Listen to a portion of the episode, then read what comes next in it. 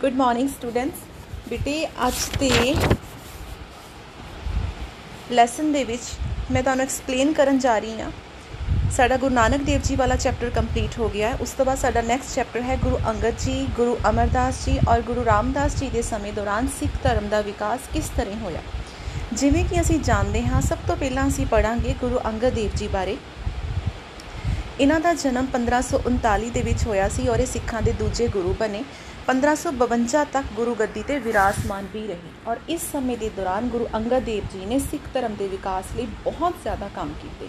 ਸਭ ਤੋਂ ਪਹਿਲਾਂ ਅਸੀਂ ਬਰੀਫ ਦੇ ਵਿੱਚ ਦੇਖਾਂਗੇ ਕਿ ਅੰਗਦ ਦੇਵ ਜੀ ਨੇ ਜਦੋਂ ਸਿੱਖ ਪੰਥ ਦਾ ਵਿਕਾਸ ਕੀਤਾ, ਉਹਦੇ ਵਿੱਚ ਕਿਹੜੇ-ਕਿਹੜੇ ਕੰਮ ਸੀਗੇ? ਪਹਿਲਾ ਕੰਮ ਸੀ ਕਿ ਇਹਨਾਂ ਨੇ ਗੁਰਮੁਖੀ ਲਿਪੀ ਨੂੰ ਹਰਮਨ ਪਿਆਰਾ ਬਣਾਉਣ ਦੇ ਵਿੱਚ ਬਹੁਤ ਮਹੱਤਵਪੂਰਨ ਕਦਮ ਚੁੱਕੇ।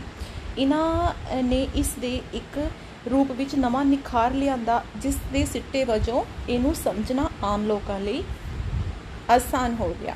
ਇਹ ਲਿਪੀ ਸਿੱਖਾਂ ਨੂੰ ਇੱਕ ਵੱਖਰੀ ਪਹਿਚਾਨ ਬਣਾਉਣ ਦੇ ਵਿੱਚ ਸਹਾਇਕ ਸਿੱਧ ਹੋਈ ਔਰ ਇਸ ਲਿਪੀ ਦੇ ਪ੍ਰਸਾਰ ਕਾਰਨ ਸਿੱਖਾਂ ਦੇ ਵਿੱਚ ਵਿਦਿਆ ਦਾ ਪ੍ਰਸਾਰ ਵੀ ਹੋਣ ਲੱਗਾ। ਇਹ ਸੀ ਸਾਡਾ ਪਹਿਲਾ ਪੁਆਇੰਟ ਬੇਟੇ। ਸਾਡਾ ਨੈਕਸਟ ਪੁਆਇੰਟ ਹੈ। ਗੁਰੂ ਅੰਗਦ ਦੇਵ ਜੀ ਦਾ ਦੂਸਰਾ ਮਹਾਨ ਕੰਮ ਸੀ ਗੁਰੂ ਨਾਨਕ ਦੇਵ ਜੀ ਦੀ ਬਾਣੀ ਨੂੰ ਇਕੱਠਾ ਕਰਨਾ। ਇਹ ਬਾਣੀ ਇੱਕ ਥਾਂ ਤੇ ਨਾ ਹੋ ਕੇ ਅਲੱਗ-ਅਲੱਗ ਥਾਵਾਂ ਤੇ ਖਿਲਰੀ ਹੋਈ ਸੀ, ਕਿਉਂਕਿ ਗੁਰੂ ਨਾਨਕ ਦੇਵ ਜੀ ਨੇ ਜਿਹੜੀਆਂ ਵੀ ਰਚਨਾਵਾਂ ਕੀਤੀਆਂ ਸੀ, ਹਾਲੇ ਤੱਕ ਉਹਨਾਂ ਨੂੰ ਅਸੀਂ ਕੰਪਾਈਲ ਨਹੀਂ ਸੀ ਕੀਤਾ। ਗੁਰੂ ਅੰਗਦ ਸਾਹਿਬ ਜੀ ਨੇ ਇੱਕ ਸ਼ਰਧਾਲੂ ਸੀਗੇ, ਭਾਈ ਬਾਲਾ ਜੀ ਨੂੰ ਬੁਲਾ ਕੇ ਗੁਰੂ ਨਾਨਕ ਸਾਹਿਬ ਦੇ ਜੀਵਨ ਸੰਬੰਧੀ ਭਾਈ ਪੈੜਾ ਮੋਖਾ ਜੀ ਤੋਂ ਇੱਕ ਜਨਮ ਸਾਖੀ ਲਿਖਵਾਈ ਸੀ। ਇਸ ਸਾਖੀ ਨੂੰ ਭਾਈ ਬਾਲੇ ਦੀ ਜਨਮ ਸਾਖੀ ਵੀ ਕਿਹਾ ਜਾਂਦਾ ਹੈ। ਕੁਝ ਵਿਦਵਾਨ ਹਲੇ ਤੱਕ ਇਸ ਚੀਜ਼ ਨਾਲ ਸਹਿਮਤ ਨਹੀਂ ਹੈ ਕਿ ਭਾਈ ਬਾਲਾ ਜੀ ਦੀ ਜਨਮ ਸਾਖੀ ਗੁਰੂ ਅੰਗਦ ਦੇਵ ਜੀ ਦੇ ਵੇਲੇ ਲਿਖੀ ਹੋਈ ਸੀ, ਪਰ ਅੰਗਦ ਸਾਹਿਬ ਜੀ ਨੇ ਆਪ ਨਾਨਕ ਦੇ ਨਾਮ ਦੇ ਹੇਠ ਬਾਣੀ ਰਚੀ ਜਾਨੀ ਕਿ ਜਿਹੜੇ ਵੀ ਉਹਨਾਂ ਨੇ ਸ਼ਬਦ ਰਚੇ, ਉਹਨਾਂ ਨੇ ਕਿਤੇ ਆਪਣਾ ਨਾਮ ਨਹੀਂ, ਉਹਨਾਂ ਨੇ ਨਾਨਕ ਦਾ ਨਾਮ ਕਿਹਾ ਔਰ ਇਦਾਂ ਹੀ ਸਾਰੇ ਗੁਰੂਆਂ ਨੇ ਜਿੰਨੀ ਵੀ ਸਾਡੇ ਸਿੱਖ ਧਰਮ ਦੇ ਵਿੱਚ ਬਾਣੀ ਜਿਹੜੀ ਹੈ, ਉਹਦੇ ਵਿੱਚ ਨਾਨਕ ਦਾ ਨਾਮ ਹੀ ਹੈ। ਇਸ ਤਰ੍ਹਾਂ ਗੁਰੂ ਅੰਗਦ ਦੇਵ ਜੀ ਨੇ ਬਾਣੀ ਦੇ ਅਸਲ ਰੂਪ ਨੂੰ ਵਿਗੜਨ ਤੋਂ ਬਚਾ ਲਿਆ। ਦੂਜਾ ਇਸ ਨੇ ਆਦਿ ਗ੍ਰੰਥ ਦੀ ਤਿਆਰੀ ਲਈ ਵੀ ਬਹੁਤ ਮਹੱਤਵਪੂਰਨ ਆਧਾਰ ਤਿਆਰ ਕੀਤਾ। ਆਦਿ ਗ੍ਰੰਥ ਸਿੱਖਾਂ ਦਾ ਬਹੁਤ ਮਹੱਤਵਪੂਰਨ ਗ੍ਰੰਥ ਸੀਗਾ, ਜਿਹਦਾ ਬਹੁਤ ਜ਼ਿਆਦਾ ਇੱਕ ਇੰਪੋਰਟੈਂਸ ਹੋਈ ਸਿੱਖ ਧਰਮ ਦੇ ਵਿੱਚ ਔਰ ਇਹਨੇ ਇੱਕ ਬੇਸ ਜਿਹੜਾ ਸੀ ਉਹ ਤਿਆਰ ਕੀਤਾ। ਇਦਾਂ ਹੀ ਆ ਕਿ ਲੰਗਰ ਪ੍ਰਥਾ ਦੇ ਵਿਕਾਸ ਦੇ ਵਿੱਚ ਵੀ ਗੁਰੂ ਅੰਗਦ ਦੇਵ ਜੀ ਨੂੰ ਬਹੁਤ ਵੱਡਾ ਸਥਾਨ ਪ੍ਰਾਪਤ ਹੈ ਔਰ ਕਹਿੰਦੇ ਆ ਕਿ ਲੰਗਰ ਦਾ ਸਾਰਾ ਜਿਹੜਾ ਪ੍ਰਬੰਧ ਹੈ, ਇਹਨਾਂ ਦੀ ਮਾਤਾ ਜੀ ਖੀਵੀ ਕਰਦੇ ਸੀਗੇ। ਲੰਗਰ ਵਿੱਚ ਸਾਰੇ ਵਿਅਕਤੀ ਬਿਨਾਂ ਕਿਸੇ ਊਂਚ ਨੀਚ ਜਾਤ-ਪਾਤ ਦੇ ਵਿਤਕਰੇ ਦੇ ਇਕੱਠੇ ਮਿਲ ਕੇ ਲੰਗਰ ਛਕਦੇ ਸੀ। ਇਸ ਪ੍ਰਥਾ ਦੇ ਕਾਰਨ ਸਿੱਖਾਂ ਵਿੱਚ ਆਪਸੀ ਸਹਿਯੋਗ ਦੀ ਭਾਵਨਾ ਵੱਧ ਗਈ। ਇਸ ਨੇ ਹਿੰਦੂ ਸਮਾਜ ਵਿੱਚ ਫੈਲੀ ਜਾਤੀ ਪ੍ਰਥਾ ਤੇ ਕਰੜਾ ਵਾਰ ਕੀਤਾ। ਹਾਂਜੀ, ਅੱਗੇ ਦੇਖੋ। ਸੰਗਤ ਦਾ ਸੰਗਠਨ, ਲੰਗਰ ਦੇ ਨਾਲ ਹੀ ਸੰਗਤ। ਸੰਗਤ ਦਾ ਸੰਗਠਨ ਵੀ ਇੱਕ ਬਹੁਤ ਯਾਨੀ ਕਿ ਸੰਗਤ ਔਰ ਲੰਗਰ, ਸੰਗਤ ਤੇ ਪੰਗਤ ਦੀਆਂ ਸੰਸਥਾਵਾਂ ਗੁਰੂ ਨਾਨਕ ਦੇਵ ਜੀ ਦੇ ਟਾਈਮ ਤੋਂ ਹੋਣ ਚ ਆ ਗਈਆਂ ਸੀ, ਪਰ ਇਹਨਾਂ ਨੂੰ ਬਣਾ ਕੇ ਰੱਖਣ ਦੀ ਜ਼ਿੰਮੇਵਾਰੀ ਇੱਕ ਆਪਣੇ ਆਪ 'ਚ ਬੜੀ ਵੱਡੀ ਜ਼ਿੰਮੇਵਾਰੀ ਸੀ।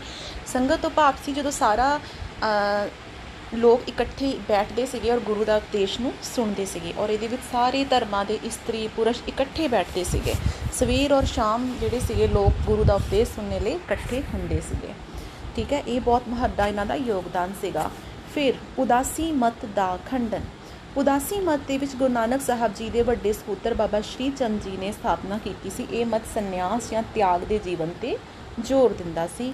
ਬਹੁਤ ਸਾਰੇ ਸਿੱਖ ਜਿਹੜੇ ਸੀਗੇ ਉਦਾਸੀ ਮਤ ਨੂੰ ਮਾਨਤਾ ਦੇਣ ਲੱਗ ਪਏ ਸੀ। ਇੱਥੋਂ ਤੱਕ ਕਿ ਖਤਰਾ ਪੈਦਾ ਹੋ ਗਿਆ ਸੀ ਕਿ ਕਿਤੇ ਸਿੱਖ ਗੁਰੂ ਨਾਨਕ ਸਾਹਿਬ ਦੇ ਉਪਦੇਸ਼ਾਂ ਨੂੰ ਭੁੱਲ ਕੇ ਉਦਾਸੀ ਮਤ ਨਾ ਅਪਣਾ ਲੈਣ, ਇਸ ਲਈ ਗੁਰੂ ਅੰਗਦ ਸਾਹਿਬ ਨੇ ਉਦਾਸੀ ਮਤ ਦਾ ਕਰੜਾ ਵਿਰੋਧ ਕੀਤਾ। ਇਸ ਤਰ੍ਹਾਂ ਗੁਰੂ ਅੰਗਦ ਸਾਹਿਬ ਨੇ ਸਿੱਖ ਮਤ ਦੀ ਵੱਖਰੀ ਹੋਂਦ ਨੂੰ ਕਾਇਮ ਕੀਤਾ। ਠੀਕ ਹੈ ਨਾ? ਕਿਉਂਕਿ ਬਾਬਾ ਸ਼੍ਰੀ ਚੰਦ ਜੀ ਖੁਦ ਇੰਨੇ ਪਹੁੰਚੇ ਹੋਏ ਮਹਾਮਾਨਵ ਸੀਗੇ ਕਿ ਦੁਨੀਆ ਉਹਨਾਂ ਦੇ ਪਿੱਛੇ ਜਾਣ ਲੱਗ ਪਈ, ਜੋ ਕਿ ਇੱਕ ਬਿਲਕੁਲ ਸਧਾਰਨ ਘਟਨਾ ਸੀ। ਪਰ ਗੁਰੂ ਜੀ ਨੇ ਕਿਹਾ ਕਿ ਅਸੀਂ, ਨਾਨਕ ਨੇ ਸਾਨੂੰ ਇੱਕ ਰਸਤਾ ਦਿਖਾਇਆ ਹੈ, ਜਿਹੜਾ ਕਿ ਗ੍ਰਸਤ ਜੀਵਨ ਦੇ ਵਿੱਚੋਂ ਲੰਘਦਾ ਹੈ, ਨਾ ਕਿ ਸੰਨਿਆਸ ਚੋਂ। ਔਰ ਲੋਕਾਂ ਦਾ, ਲੋਕਾਂ ਦੇ ਮਨਾਂ ਤੇ ਇਸ ਚੀਜ਼ ਦਾ ਡੂੰਘਾ ਅਸਰ ਪਿਆ ਔਰ ਉਹ ਉਦਾਸੀ ਮਤ ਦੇ ਵਿੱਚ ਉਹਨੇ ਨਹੀਂ ਮਿਲੇ ਔਰ ਸਿੱਖ ਧਰਮ ਦੀ ਹੋਂਦ ਬਰਕਰਾਰ ਰਹਿ ਗਈ। ਅੱਗੇ ਕਿਹਾ ਜਾਂਦਾ ਹੈ ਕਿ ਇਹਨਾਂ ਨੂੰ ਅਨੁਸ਼ਾਸਨ ਬਹੁਤ ਪਸੰਦ ਸੀਗਾ, ਕਿਉਂਕਿ ਬੇਟੇ ਅਨੁਸ਼ਾਸਨ ਹੀ ਉਹ ਇੱਕ ਪੌੜੀ ਹੈ ਜਿਹੜੀ ਸਾਨੂੰ ਅੱਗੇ ਲੈ ਕੇ ਜਾਂਦੀ ਹੈ। ਜੀਵਨ ਦੇ ਕਿਸੇ ਵੀ ਖੇਤਰ ਦੇ ਵਿੱਚ ਜੇ ਸਾਡੇ ਅੰਦਰ ਅਨੁਸ਼ਾਸਨ ਨਹੀਂ ਹੈ ਤੇ ਅਸੀਂ ਕੁਝ ਵੀ ਨਹੀਂ ਕਰ ਸਕਦੇ। ਠੀਕ ਹੈ? ਇਸੇ ਤਰ੍ਹਾਂ ਕਿਹਾ ਜਾਂਦਾ ਕਿ ਦਰਬਾਰ ਦੇ ਵਿੱਚ ਦੋ ਰਾਗੀ ਸੀਗੇ, ਸੱਤਾ ਤੇ ਬਲਵੰਡ। ਆਪਣੀ ਸੁਰੀਲੀ ਆਵਾਜ਼ ਦੇ ਕਾਰਨ ਕਹਿੰਦੇ ਇਹਨਾਂ ਨੂੰ ਗੁਰੂ ਆ ਗਿਆ ਸੀ ਔਰ ਇਹਨਾਂ ਨੇ ਗੁਰੂ ਦੀ ਆਗਿਆ ਮੰਨਣ ਉਲੰਘਣਾ ਕਰਨੀ ਸ਼ੁਰੂ ਕਰਤੀ ਸੀ। ਗੁਰੂ ਜੀ ਇਹ ਗੱਲ ਨਹੀਂ ਸੀ ਸਹਿਨ ਕਰ ਸਕਦੇ। ਸਿੱਟੇ ਵਜੋਂ ਇਹਨਾਂ ਦੋਹਾਂ ਰਾਗੀਆਂ ਨੂੰ ਆਪਣੇ ਦਰਬਾਰ ਵਿੱਚੋਂ ਉਹਨਾਂ ਨੇ ਕੱਢ ਦਿੱਤਾ। ਪਰ ਛੇਤੀ ਹੀ ਜਦੋਂ ਰਾਗੀਆਂ ਨੂੰ ਆਪਣੀ ਗਲਤੀ ਦਾ ਅਹਿਸਾਸ ਹੋਇਆ ਤੇ ਉਹ ਮਾਫੀ ਮੰਗਣ ਲਈ ਭਾਈ ਲੱਦਾ ਜੀ ਦੇ ਕਹਿਣ ਤੇ ਗੁਰੂ ਜੀ ਨੇ ਉਹਨਾਂ ਨੂੰ ਮਾਫ ਕਰ ਦਿੱਤਾ। ਇਸ ਲਈ ਗੁਰੂ ਜੀ ਨੇ ਗੁਰੂ ਘਰ ਵਿੱਚ ਸਖਤ ਅਨੁਸ਼ਾਸਨ ਬਣਾਈ ਰੱਖਣ ਦੀ ਮਰਿਆਦਾ ਕਾਇਮ ਰੱਖੀ। ਇਸ ਤੋਂ ਬਾਅਦ ਹੈ ਸ਼ਰੀਰਿਕ ਸਿੱਖਿਆ। ਅੰਗਦ ਸਾਹਿਬ ਜੀ ਦਾ ਮੰਨਣਾ ਸੀ ਕਿ ਸਾਨੂੰ ਆਪਣੀ ਆਤਮਿਕ ਉન્નਤੀ ਲਈ ਨਾਮ ਦਾ ਜਾਪ ਕਰਨਾ ਤਾਂ ਜ਼ਰੂਰੀ ਹੈ, ਪਰ ਆਪਣੇ ਸਰੀਰ ਦੀ ਤੰਦਰੁਸਤੀ ਲਈ ਕਸਰਤ ਕਰਨਾ ਵੀ ਬਹੁਤ ਜ਼ਰੂਰੀ ਹੈ। ਇਸ ਉਦੇਸ਼ ਦੇ ਨਾਲ ਖਡੂਰ ਸਾਹਿਬ ਵਿਖੇ ਉਹਨਾਂ ਨੇ ਇੱਕ ਅਖਾੜਾ ਬਣਵਾਇਆ। ਇੱਥੇ ਸਿੱਖ ਰੋਜ਼ਾਨਾ ਸਵੇਰੇ ਕੁਸ਼ਤੀਆਂ ਤੇ ਹੋਰ ਸਰੀਰਕ ਕਸਰਤਾਂ ਕਰਦੇ ਸੀ। ਠੀਕ ਹੈ ਜੀ? ਅੱਗੇ ਦੇਖੋ। ਗੋਇੰਦਵਾਲ ਸਾਹਿਬ ਦੀ ਸਥਾਪਨਾ। 1546 ਵਿੱਚ ਗੁਰੂ ਅੰਗਦ ਦੇਵ ਜੀ ਨੇ ਖਡੂਰ ਸਾਹਿਬ ਦੇ ਨੇੜੇ ਗੋਇੰਦਵਾਲ ਸਾਹਿਬ ਦੇ ਸਾਹਿਬ ਨਾਂ ਦੇ ਇੱਕ ਨਵੇਂ ਨਗਰ ਦੀ ਸਥਾਪਨਾ ਕੀਤੀ। ਇਹ ਨਗਰ ਛੇਤੀ ਹੀ ਸਿੱਖਾਂ ਦਾ ਇੱਕ ਪ੍ਰਸਿੱਧ ਤੀਰਥ ਸਥਾਨ ਬਣ ਗਿਆ। ਠੀਕ ਹੈ? ਸਰੀਰਿਕ ਸਿੱਖਿਆ ਦੇ ਵਿੱਚ ਇਹਨਾਂ ਨੇ ਇੱਕ ਅਖਾੜਾ ਬਣਾਇਆ ਸੀ ਖਡੂਰ ਸਾਹਿਬ ਵਿਖੇ, ਜਿੱਥੇ ਰੋਜ਼ਾਨਾ ਗੁਸ਼ਤੀਆਂ ਹੁੰਦੀਆਂ ਸੀਗੀਆਂ। ਫਿਰ ਇਹਨਾਂ ਨੇ ਖਡੂਰ ਸਾਹਿਬ ਦੇ ਨੇੜੇ ਗੋਇੰਦਵਾਲ ਸਾਹਿਬ ਦੇ ਨਾਂ ਤੇ ਇੱਕ ਨਵਾਂ ਨਗਰ ਬਸਾਇਆ ਸੀ। ਇਹ ਨਗਰ ਛੇਤੀ ਹੀ ਸਿੱਖਾਂ ਦਾ ਇੱਕ ਪ੍ਰਸਿੱਧ ਤੀਰਥ ਸਥਾਨ ਵੀ ਬਣ ਗਿਆ ਸੀ। ਇਸ ਤੋਂ ਬਾਅਦ ਉੱਤਰਾਧਿਕਾਰੀ ਦੀ ਨਿਯੁਕਤੀ। ਗੁਰੂ ਅੰਗਦ ਦੇਵ ਜੀ ਦਾ ਸਿੱਖ ਪੰਥ ਦੇ ਵਿਕਾਸ ਸਭ ਤੋਂ ਵੱਡਾ ਕੰਮ ਸੀਗਾ ਕਿ ਗੁਰੂ ਅਮਰਦਾਸ ਜੀ ਨੂੰ ਆਪਣਾ ਉਹ ਉੱਤਰਾਧਿਕਾਰੀ ਨਿਯੁਕਤ ਕਰਨਾ। ਠੀਕ ਹੈ, ਬਹੁਤ ਵੱਡਾ ਕੰਮ ਸੀ ਕਿਉਂਕਿ ਇੱਕ ਉੱਤਰਾਧਿਕਾਰੀ ਉਹ ਨੀਵ ਸੀ ਜਿਹੜੀ ਅੱਗੇ, ਜੇ ਸਹੀ ਉੱਤਰਾਧਿਕਾਰੀ ਨਹੀਂ ਮਿਲਦਾ ਤਾਂ ਸਿੱਖ ਧਰਮ ਦਾ ਅਸਤਿਤਵ ਬਚਿਆ ਨਹੀਂ ਸੀ ਰਹਿ ਸਕਦਾ। ਪਰ ਬਹੁਤ ਸੋਚ ਸਮਝ ਤੇ ਵਿਚਾਰ ਕਰਨ ਤੋਂ ਬਾਅਦ ਉਹਨਾਂ ਨੇ ਗੁਰੂ ਅਮਰਦਾਸ ਜੀ ਦੀ ਚੋਣ ਕੀਤੀ ਗੁਰੂ ਜੀ ਨੇ ਅਮਰਦਾਸ ਜੀ ਦੇ ਅੱਗੇ ਇੱਕ ਨਾਰੀਅਲ ਤੇ ਪੰਜ ਪੈਸੇ ਰੱਖ ਕੇ ਆਪਣਾ ਸੀਸ ਨਵਾਇਆ। ਇਸ ਤਰ੍ਹਾਂ ਗੁਰੂ ਅਮਰਦਾਸ ਜੀ ਨੇ ਸਿੱਖਾਂ ਦੇ ਤੀਸਰੇ ਗੁਰੂ ਨਿਯੁਕਤ ਹੋਏ। ਗੁਰੂ ਅੰਗਦ ਦੇਵ ਜੀ 29 ਮਾਰਚ 1552 ਈਸਵੀ ਨੂੰ ਜੋਤੀ ਜੋਤ ਸਮਾ ਗਏ। ਯਾਨੀ ਕਿ ਇਹਨਾਂ ਨੇ ਜਦੋਂ ਅਮਰਦਾਸ ਜੀ ਨੂੰ ਦੀ ਚੋਣ ਕੀਤੀ ਤਾਂ ਇੱਕ ਨਾਰੀਅਲ ਤੇ ਪੰਜ ਪੈਸੇ ਰੱਖ ਕੇ ਉਹਨਾਂ ਨੂੰ ਉੱਤਰਾਧਿਕਾਰ ਦਿੱਤਾ। ਤੇ ਇਹ ਤੋਂ ਬਾਅਦ 29 ਮਾਰਚ 1552 ਨੂੰ ਜੋਤੀ ਜੋਤ ਸਮਾ ਗਏ।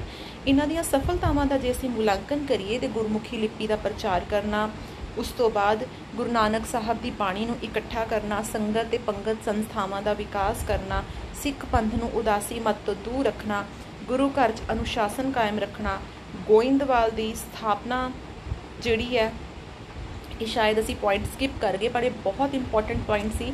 ਕਿ ਇੱਕ ਤਾਂ ਇਹਨਾਂ ਨੇ ਖਡੂਰ ਸਾਹਿਬ ਵਿਖੇ ਇੱਕ ਅਖਾੜਾ ਬਣਾਇਆ ਸੀ, ਠੀਕ ਹੈ। ਦੂਸਰਾ, ਇਹਨਾਂ ਨੇ ਗੋਇੰਦਵਾਲ ਸ਼ਹਿਰ ਦੀ ਸਥਾਪਨਾ ਕੀਤੀ ਸੀ 1546 ਦੇ ਵਿੱਚ ਤੇ ਸਿੱਖਾਂ ਦਾ ਇੱਕ ਪ੍ਰਸਿੱਧ ਤੀਰਥ ਬਣ ਗਿਆ ਸੀਗਾ। ਇਸ ਤੋਂ ਬਾਅਦ ਆਪਣਾ ਉੱਤਰਾਧਿਕਾਰ ਨਿਯੁਕਤ ਕਰਕੇ ਸਿੱਖ ਪੰਥ ਦੀ ਨੀਂਹ ਨੂੰ ਇਹਨਾਂ ਨੇ ਹੋਰ ਮਜ਼ਬੂਤ ਕੀਤਾ, ਠੀਕ ਹੈ ਬੇਟਾ ਜੀ। ਇਹ ਸੀ ਤੁਹਾਡਾ ਗੁਰੂ ਅੰਗਦ ਦੇਵ ਜੀ ਦਾ ਕੀ ਕੀ ਯੋਗਦਾਨ ਸੀਗਾ। ਇਹਦੇ ਨਾਲ ਰਿਲੇਟਡ ਜਿੰਨੇ ਵੀ ਕੁਐਸਚਨ ਤੁਹਾਨੂੰ ਆਨੇ ਆ ਕਿ ਉਹਨਾਂ ਦਾ ਸਿੱਖ ਪੰਥ ਕੀ ਯੋਗਦਾਨ ਸੀ, ਗੁਰਮੁਖੀ ਲਿਪੀ ਨੂੰ ਕਿਸ ਤਰ੍ਹਾਂ ਉਹਨਾਂ ਨੇ ਹਰਮਨ ਪਿਆਰਾ ਬਣਾਇਆ, ਠੀਕ ਹੈ?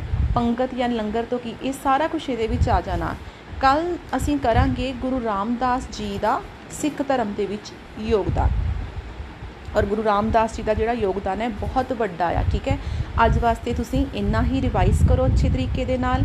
ਇਹਦੇ ਵੈਰੀ ਸ਼ਾਰਟਸ ਨੂੰ ਵੀ ਕਲੀਅਰ ਕੱਟ ਰੀਡਿੰਗ ਕਰੋ ਔਰ ਇਹੀ ਤੁਹਾਡਾ ਅੱਜ ਦਾ ਹੋਮਵਰਕ ਹੈ। ਓਕੇ ਬੇਟੇ? Have a nice day